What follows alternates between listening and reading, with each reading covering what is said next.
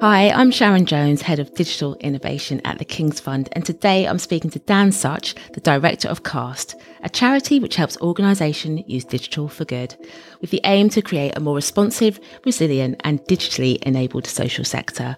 Our topic of discussion is design thinking and how this can be embedded across an organisation.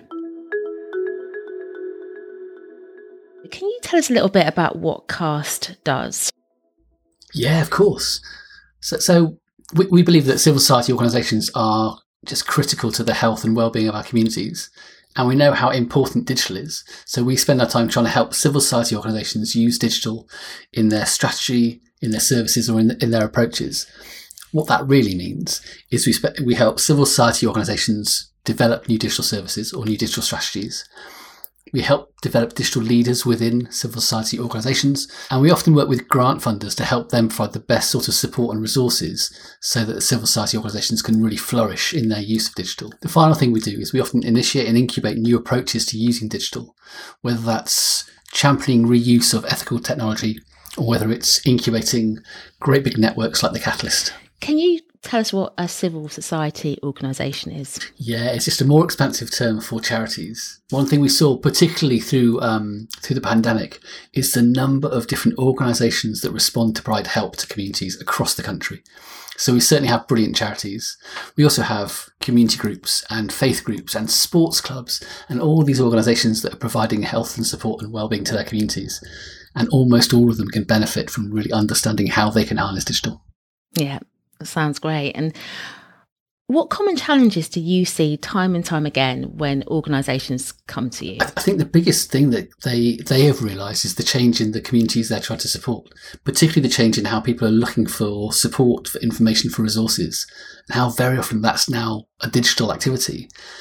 And if civil society organisations really want to provide support to those communities, then they need to be able to respond to that change. So that's the kind of the first is like a change in people's behaviour. And we saw that just hugely through the pandemic, where so much kind of support and need for support was expressed digitally. So we're going to be talking about design thinking today, and it seems like such a like a buzzword. You see it in sort of job descriptions, and you know we need to have design thinking, and it isn't anything new. So can you can you break it down for our listeners and break it down in simple terms, and what are the pros and cons? Yeah, definitely. It, it's it's still definitely a buzz term. Yeah. Um, it's essentially just a set of strategies or processes that are used by designers as they try to solve problems and ideally then create new solutions. That's what it is. It's like being creative and thoughtful. But when we when we unpick what that really looks like, then we begin to kind of get a bit more of a detail. So the first is it starts with really understanding users' needs, behaviors, and expectations. And that means it's focused on the individuals or the communities or the, the humans that we're trying to support and builds from there rather than elsewhere.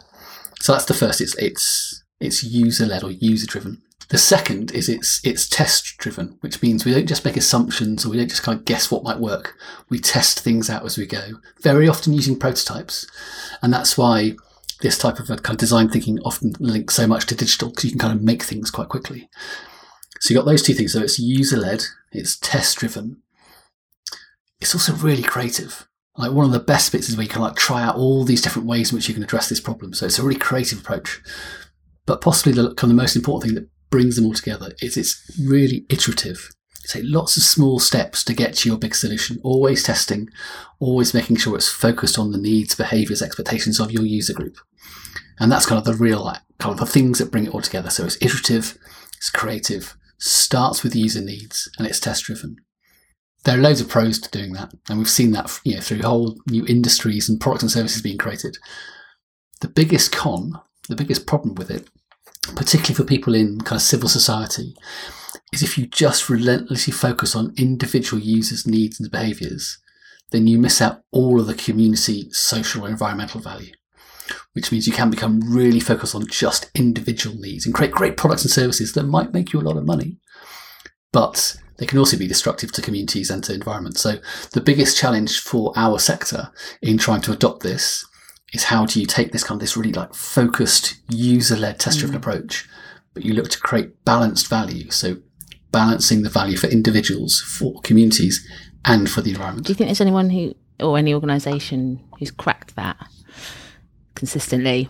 I, th- I, think there are loads. Yeah, I think there are loads that are doing really well. I mean, there's a wonderful design organization called called Shift Shift Design, who have been kind of driving this approach for for so long. There are other design agencies like Snook or FutureGov or SideLabs or Neon Tribe who have spent years working with charities and local government to help them adopt these approaches. But it's really tough. It's really tough. Um, but that's part of the challenge of working in our sector, right? Is is you're trying to kind of balance like short term needs of individuals with long term system change in a way that's you know really kind of useful to many people and fundable, or at least kind of financially viable. But there are lots of people who are making really good progress, and I think particularly over the last year, we've seen huge progress as more and more charities and more and more agencies have kind of been working on some of these big social challenges across through the pandemic and beyond. Wow, I mean, they all sound like super trendy organisations. So, when you think of a, an organisation which isn't kind of you know the height of uh, innovation, perhaps, what do you think the barriers are when trying to embed this way of thinking within an organisation? So there are quite a few because it's quite a different way of thinking about problems. So the first one that overrides all of them is it is just mindset. Yeah. I mean, particularly when we think about um, yeah, our wonderful charity sector for decades, centuries, we dream up ideas, you, know, you pitch them to funders, you get funding to do something, and then you go and deliver it. You get funding to deliver that solution. Whereas design thinking is saying, let's back a team to figure out the problem, then figure out a solution, and then deliver it. So it's quite a fundamental difference between saying, I'm going to kind of dream something and predict what's going to work. And that's kind of how our approach is going to be taken all the way through to saying we're going to take this iterative test driven approach and kind of figure out over time. So that so kind of shifting that mindset to saying we're going to test our assumptions, we're going to build this around the needs of and behaviors of individuals, and then we're going to figure out our solution. That's that's the biggest one. Yeah. The, the second thing I think I kind of touched on a little bit there is this shift from predicting what's needed to testing and figuring out what's needed. Mm. And it's it's tough. I mean, you know, when you get to a top of an organization or you're used to kind of bid writing, you're good at predicting and kind of convincing people what's needed and what's going to happen. Whereas within this approach, we're saying, genuinely, we've got some assumptions or some hypotheses about what might work, but we're going to test it out. And that means there's a shift in power dynamic from those who can write good bids or those who kind of want to be able to kind of tell a good story of the future to those who are going to kind of take, take a test driven approach. So that's quite a significant shift. Um, yeah. I think the two others that are really kind of important. So the first is following that model of like taking this test driven approach. Good kind of human design or, or, kind of design teams will be empowered to make decisions based on the data and the experiences they're having as they're designing. Mm. Which means it's teams that are empowered rather than maybe the kind of person at the top of the organization. So that's quite tricky for some organizations to say, I'm going to give all the power for decision making or most power of decision making to a small team. And then the final one is starting with the needs and behaviors and expectations of the user group rather than what's needed for the organization. Yeah. And it's really tough to say, look, we're going to, you know, we might end up doing something that's completely distant from what our strategy might be or what we thought was needed, but we're going to root it absolutely in the individual's needs and behaviors. And that's quite a, quite a tricky thing to do. That is quite hard. And in terms of like funders, do they kind of get on board with this way of working? Because obviously they're they're putting their money, you know, into this project and they want to yeah. see results. What have your experience of that has that been? It's really changed over the last kind of five or so years. Funders still kind of largely will fund a great proposal that kind of speaks to, to what it's going to achieve. Whereas more and more now we're seeing funders looking at digital projects saying, we'll fund you to kind of discover and understand what's needed. We'll fund you to define what the solution might be and then to deliver it. And, and particularly kind of really innovative funders like Comic Relief or Esmée Fairbairn or Paul Hamlyn Foundation, who are really kind of trying these new approaches. And then we saw this huge fund from the National Lottery Community Fund a few years ago, where they took the same approach. And these funders now saying, like, we recognize that, like, you're a great team, you can understand these good processes, so we're going to give you the funding to to figure out the problems and to figure out the solutions. And where we see that, we see much better outcomes and much better solutions. There are still lots of funders, of course, that will fund, you know, the, a great application that says this is the thing we're going to deliver. But having having worked as a funder myself and having supported hundreds of funders over the last five years, I think uh, we have enough evidence to say that if you're going to fund digital stuff, you have to fund it through discovery and definition before that knowing what the thing is, the, the output is going to be, and what the outcome is you're going to going to realize. Yeah, yeah, I think that's really true. And Design thinking often goes hand in hand with sort of agile methodologies, which you've touched upon. Can you talk a bit more about what agile is? Because that's another word that's banded around quite freely, um, and how it can help projects across an organisation. It's not necessarily a digital project. Yeah, that's absolutely right. I mean, it started as a um, a process used within software development to go iteratively through all these learning loops. This kind of it was called a build, measure, learn cycle. It should have been called the learn, build, measure cycle, but it's, it's too late. So it's the build, measure, learn cycle where you're going to create these prototypes. You're going to kind of kind of measure how well they work and learn from that, and then start again. And agile is just a set of pro- approaches, processes, and ceremonies they're called that allow you to go through this that empower a team to make the right decisions. It started off in software development, but you're right. It's, it's now a good starting point for any project or any kind of new piece of work that's working in a com- complex environment where you don't know what the kind of deliverable thing should be. You don't know the relationship between the input and the output. Now, for Cast, all of our work, we don't we can't operate in that space. It's a bit un, bit unusual and a bit a bit complex. If you're doing something you've done you know hundred times over, then you don't need an agile process. You can de- define it up front. You know what's needed. Yeah. But I think I'd argue that for most charities, we operate in a space where we're not quite sure how people are using digital in their daily lives. We're not quite sure the best ways of solving a particular solution. So a really kind of way of reducing risk and managing and reducing waste is this agile approach, which is test and learn kind of approach that goes through lots of iterations to build confidence in the way in which you can address a particular issue. Um, so, so it, it, does go hand in hand. In fact, many people kind of say design thinking when they probably mean agile and vice versa.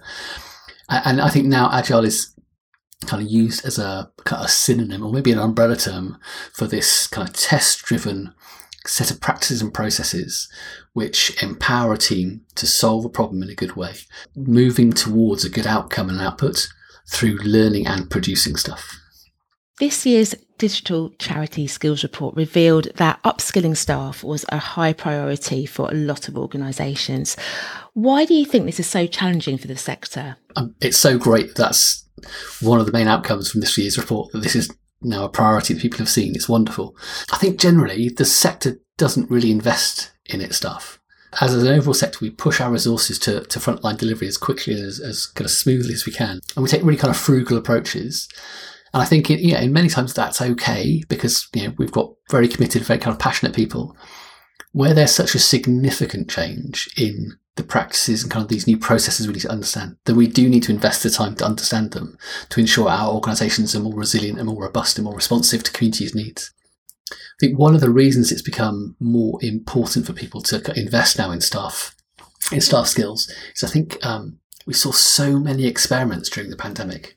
Charities had no choice but to try and deliver their value digitally because we couldn't see each other physically, of course. And that means we saw thousands and thousands of new approaches of trying to put things online, of trying to kind of reach people through digital channels. And that demonstrated some of the value, but also some of the challenges in doing it. And I think mm. now, having had a bit of a break from, from lockdowns and a chance to kind of regroup a little bit, charities are going, right, we know this stuff can work. We know our stuff used to work like this as well. How do we kind of figure out the best balance? There are some who are still struggling who are delivering both kind of face to face stuff and digital stuff separately, where they're like doubling their out their their costs and, and their work.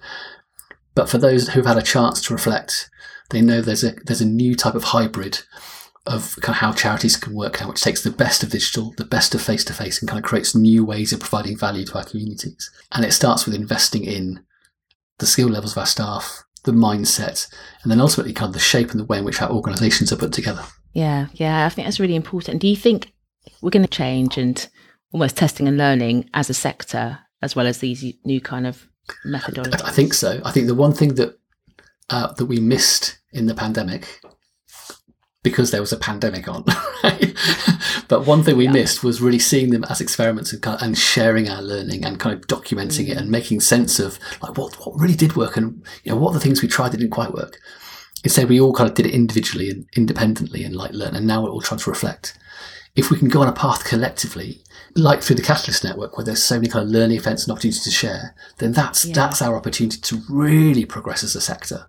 Partly in sharing some of the things we create, some of the tools and the and the processes and the resources, but also the sharing the learning and the journey together through open working and through you know, better communication.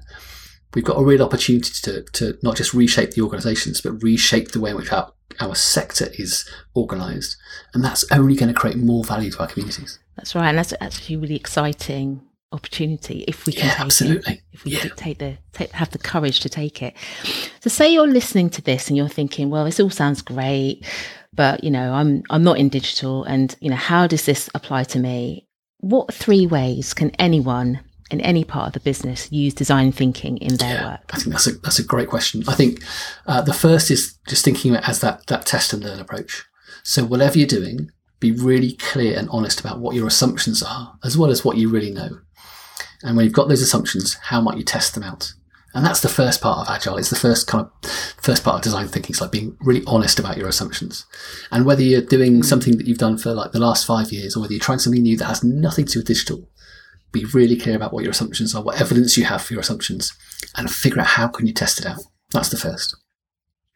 Uh, second is is possibly the most crit- uh, critical, which is spend time with your communities, with the individuals you're trying to work with, and really look and help understand their needs, behaviors, and expectations.